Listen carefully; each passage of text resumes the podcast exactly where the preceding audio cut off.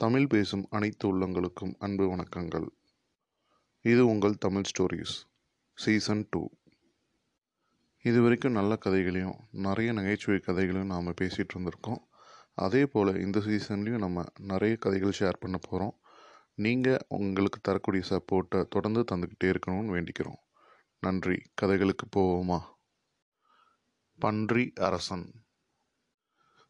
ஒரு அழகிய ராஜ்யத்தை அரசன் ஒருவன் ஆண்டு வந்தான். அவன் தன் பொறாமை குணங்களால் மக்களை மிகவும் கொடுமைப்படுத்தி வந்தான். அவன் தவறுகளை பொறுத்து கொள்ள முடியாத அந்த தேசத்தில் வாழ்ந்து வந்த ஒரு முனிவர் ஒரு நாள் அரசவைக்கு வந்தார். நீ நாளையே பன்றியாக சாக்கடை அருகே திரியை கிடவாய் என்று சபித்துவிட்டு சென்றார். பன்றியாக மாறிவிடும் கேவலத்தை விரும்பாத அரசன் தன் மகனை அழைத்து நான் நாளை பன்றியாக மாறிய மறுகணமே என்னை வாளால் வெற்றி கொண்டு விடு என்று கேட்டுக்கொண்டான். எதிர்பார்த்தபடி மறுநாள் காலை அரசன் பன்றி ஆனான் மகன் சோகத்துடன் பன்றியான தன் தந்தையை வெட்ட வாளை வீசும்போது மகனே பொறு. இன்னும் ஒரு மாதம் பன்றி வாழ்க்கை எப்படி இருக்கிறது? என்று பார்த்துவிட்டு சாகிறேன். அடுத்த மாதம் இதே நாளில் என்னை கொன்றுவிடு என்றான். பன்றி வாழ்க்கையில் அவன் ஒரு பெண் துணையை தேடிக்கொண்டான். பெண் பன்றி கர்ப்பமானது. ஒரு மாதம் கழித்து மகன் மீண்டும் தந்தையை கொல்ல வாளுடன் வந்தபோது மகனே இப்போது நான் இறந்தால் கர்ப்பமாகியுள்ள என் மனைவி ஆதரவற்று விடுவாள். குட்டிகள் பிறந்த பின் அடுத்த மாதம் இதே நாளில் என்னை கொன்று போடு என்றான்.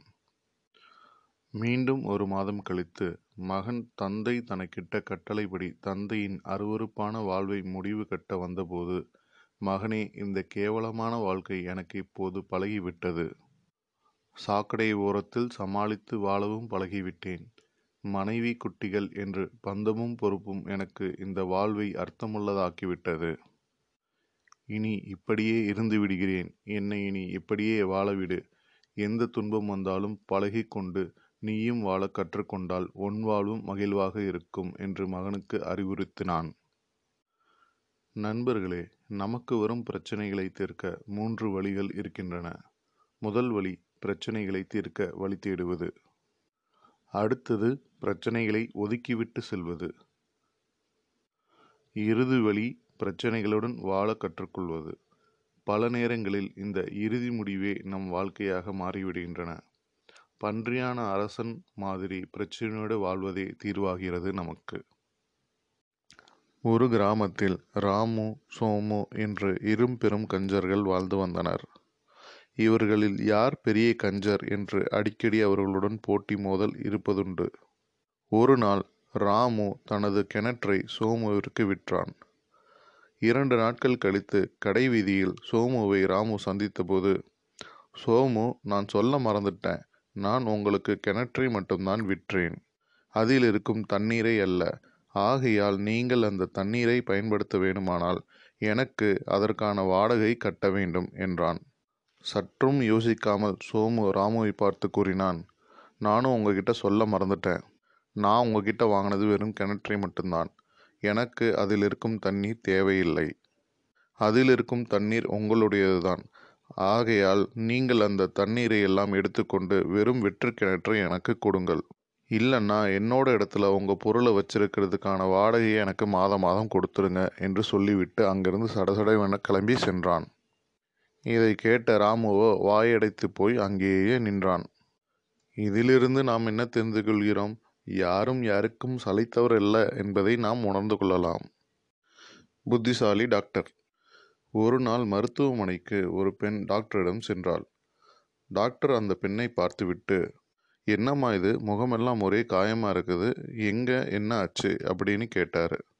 இதற்கு காரணம் என் கணவர் தாங்க. டெய்லியும் ஆஃபீஸுக்கு போயிட்டு வரும்போது அவர் ஆஃபீஸில் இருக்க டென்ஷன்னால் என்னை போட்டு அடிச்சிடுறாரு. இதை என்னால் நிறுத்தவே முடியல அப்படின்னு டாக்டரிடம் கூறினாள். ஒன்றும் கவலைப்படாதம்மா. நான் உனக்கு ஒரு யோசனை சொல்கிறேன் அதுபோல நீ செய். உன் கணவர் கண்டிப்பாக உன்னை எதுவும் செய்ய மாட்டார் என்றார். சொல்லுங்க டாக்டர். கண்டிப்பாக செய்கிறேன் அப்படின்னு அந்த பெண்ணும் கூறினாள். உன் கணவர் ஆஃபீஸிலிருந்து வந்தவுடன் வாய் முழுவதும் தண்ணீர் ஊற்றி நிரப்பிக்கொள். மீண்டும் அவர் தூங்கும் வரை அந்த தண்ணீரை விழுங்காமல் இருங்கள் போதும் என்றார். இது போல ஒரு வாரம் செஞ்சுட்டு அடுத்த வாரம் என்னை வந்து பாருங்க அப்படின்னு டாக்டர் அந்த பெண்ணிடம் கூறி அனுப்பினார். அடுத்த வாரம் டாக்டர் கூறியது போலே அந்த பெண் மகிழ்ச்சியுடன் டாக்டரை சந்திக்க வந்தாள். எப்படி டாக்டர்? நீங்கள் சொன்ன மாதிரியே நான் செஞ்சேன். எந்த பிரச்சனையுமே வீட்டில் வரல. எப்படி? நீங்கள் சொல்லுங்க. அப்படின்னு அந்த பெண் அந்த டாக்டரை கேட்டாள்.